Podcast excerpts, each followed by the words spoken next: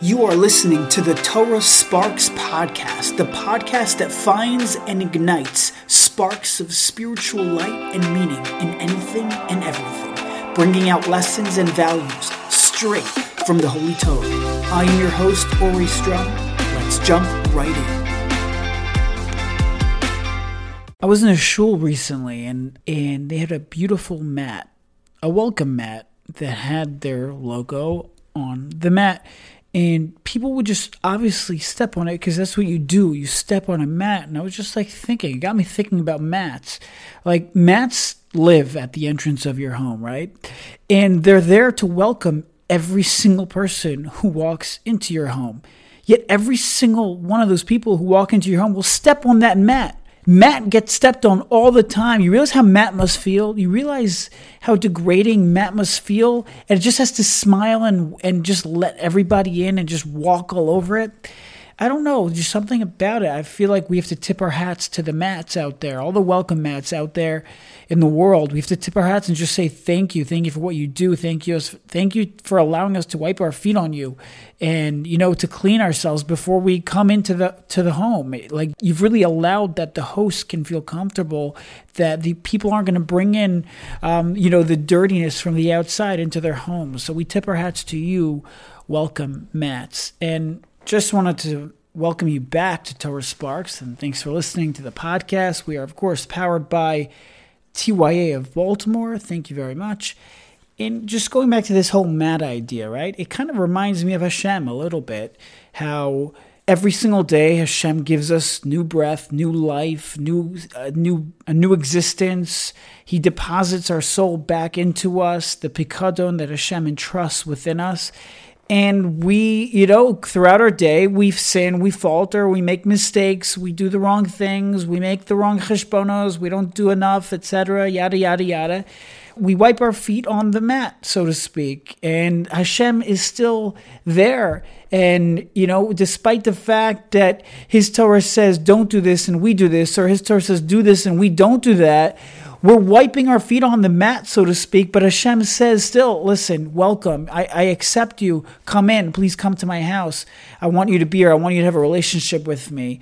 I just heard recently from somebody how he was explaining how the concept, you know, tom- tonight, tomorrow, whenever you'll be listening to this, you might have already beaten the Aravos on the floor, but the Aravos represent the simple Jew. And very often the simple Jew, he, that's how he feels. He's like beat down on the floor. But it was Rav Shaya Cohen. He pointed out that, but what do we do after that? Unlike the lulav and esrog, where you know we ended up burning it, we throw it out, etc.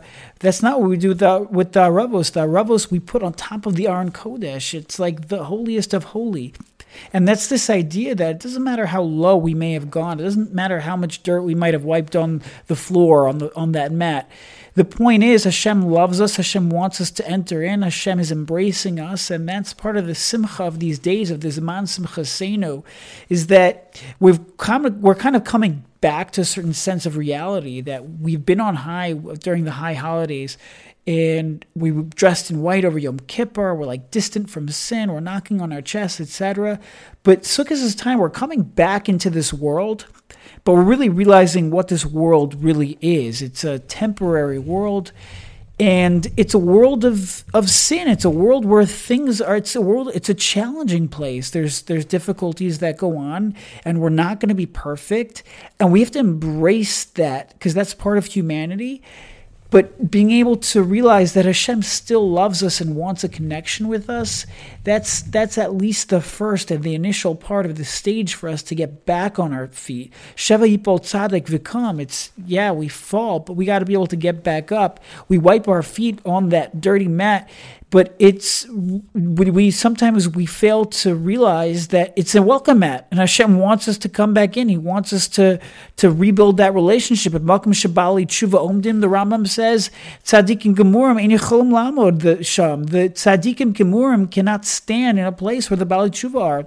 On a certain level, the Bali Tshuva, those people who did Teshuva, they're holding on such a high level. They're so high because they realize that this mat that they just dirtied, they, the sins that they have done, etc. But now I'm about Tshuva. I, this is a welcome mat. I, I've entered into a greater abode, a greater sense of reality, a vision of myself and who I'm meant to be, etc. Yada, yada, yada. It's it's such an important concept to realize. I wanted to take a moment and talk about this week's Parsha. Is Parsha's Vizos HaBracha is the 54th Parsha, the final, the last Parsha. And there's a, something very ironic. I was just thinking of it not too long ago, how 54, again, it's the 54th Parsha. 54 is the Gematria Dan, Dalid Nun. You know, the Shevet Dan, most of the Shvatim, in, in fact, pretty much all of them, they don't get a certain level of description. But in Numbers 10, um, pasuk 25 the torah says that shiva dan they actually it gives them a description. It says they were the collectors. What does that mean? So you might have heard this idea but shiva dan they were the last of the shvatim. They were the last to travel. They were behind the rest of the shvatim when it came to traveling throughout the midbar. And as just nature would have it and instinct would have it and the way things work is that people lose things people are they're constantly building and then taking down their their tents and putting it back up, etc. There's and there's a lot of moving parts, and people would naturally lose objects, etc. And the job of Dan was they were ma'asef, they were the collectors. Again, ma'asef is like a lashon of sof as well, the end.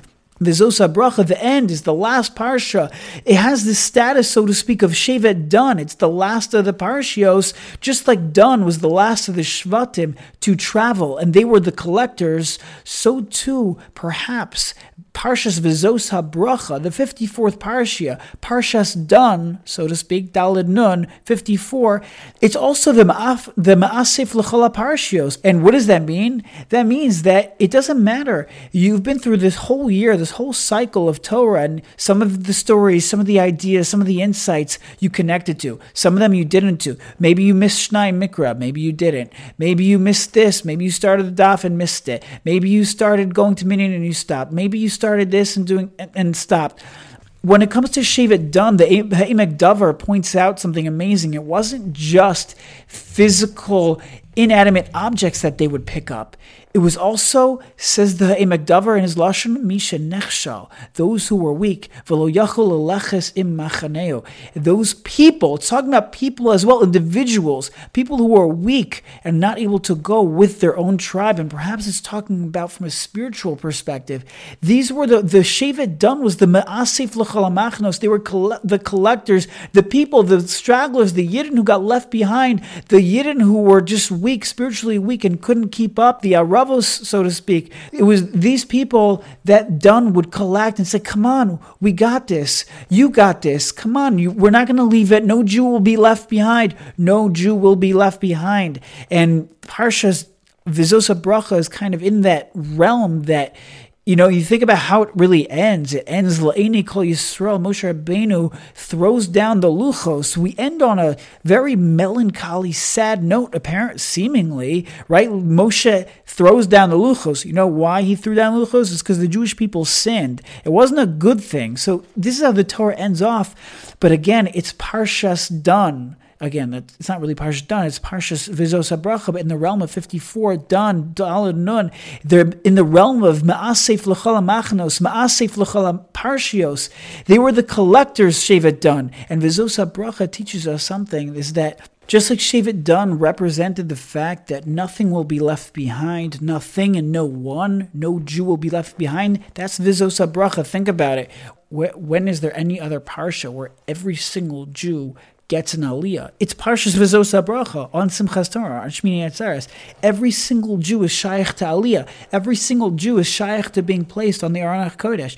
Every single Jew is shaykh to Ruchni, is shaykh to Devekus with Hashem, is shaykh to connection, is shaykh to MS, is shaykh to just that good, that wealth, that just sheer goodness and connecting to real, the reality of this world. That's what we're all about. No Jew will be left behind. And that's part of the simcha of Simchas Torah, is that if you think about it, no Jew will be left behind. We're all shaykh to Aliyah. We all get an Aliyah. We all get called up to the Torah on Shmini Atzeres, on Simchas Torah. We all lane. We all get an Aliyah to this parsha, to the parsha, the fifty fourth parsha, the Maasef Lechol HaParshios, the Shevet Dan parsha, the collecting parsha, the parsha that says, no, no, no, it doesn't matter where you're holding. It doesn't matter. You might be weak. You might be nichshal, etc You welcome. You're here. Welcome home. To step on the mat, it's okay. You get the mat dirty, but welcome. It's a welcome mat to something bigger, something greater. The custom of everyone in shul getting an aliyah really teaches us the importance of achdus, of togetherness during these days. Everyone in Yiddishkeit, everyone in Judaism is deserving of getting called up to the Torah. Everyone is important and special. So when you're waiting for your turn to get an aliyah, and then you're frustrated because somebody else is taking too long, and they you were there before them, and then you thought they, this and they thought that, and then they get called up first, right? It's easy to get frustrated during this time. Take a step back and realize this person, that person who just cut my line, he's shaykh to an aliyah. Oh my gosh, let me respect the man let me let me let me give him honor let me answer amen to his blessing take a step back consider what this day is all about this day of simchas torah and instead of being annoyed at the person say amen to his bracha with the utmost intent and have in mind that this person is part of your jewish family and is worthy of being called up to the holy torah just like you. Change your mindset, change your perspective. And by the way, this achdus of Simchas Torah actually has a halachic ramification. Usually, when a Torah is being moved around, there is a halachic requirement to stand up. You have to stand up. So that's why when the Gabbai takes out the Torah from the Aron and just to even roll it, you'll see the whole congregation will stand up. Because when the Torah is up and walking, so you have to stand up out of respect. So think about it. How in the world can there be people sitting down during the hakafos when what do, what do I mean? When their Torah is being danced around during Simchas Torah, you'll often see people sitting around. How can they be doing that? Isn't the Torah right there? How can they sit while in the presence of the Torah? And Rav Shlomo Zalman Auerbach he offers a few answers, but one of his answers that jumps out as an amazing insight is is the following. He says that perhaps the circle of men dancing around the Sifrei Torah actually creates a mechitza, which separates you from the Torah. You, meaning if you are sitting outside of that circle, there is a mechitza created by the very fact that there is a human circle. And that human circle creates a mechitza. And it can't be one person. One person is not enough to create this mechitza, this barrier. It's only a group of men dancing together, linked arm to arm. This achdus, that's what creates this mechitza. That's what creates this barrier. And it's really an insight and lesson for us how when we are together with other people, when we embrace each other, it creates this power, creates a wall, creates a mechitza, and it's a wall that cannot be broken, and it's a wall that we must try to construct as much as possible during these days. So Hashem should bench us that we should be ma'asef. We should be like Shevet Dan, and those people who are struggling, help them out. And if you are struggling, realize that you get an aliyah. You are shaykh aliyah. You're on the Aron HaKodesh. Never forget that. Kodesh Baruch Hu give us all the courage, the strength, the might to have clarity and a vision and what we are capable of doing. And even though we might have made the mat dirty, we might have stepped on it with our feet and done the wrong things at times and made mistakes at times, realize that it's a welcome mat. And Hashem wants us to enter into his abode, enter into his embrace, enter into his arms, and and cherish that relationship and continue to build a relationship with him. Wishing you a fantastic Shmini Atzeres, a fantastic Parshas V'zos Bracha, a fantastic Simchas Torah. Mir Hashem. We'll see you next time.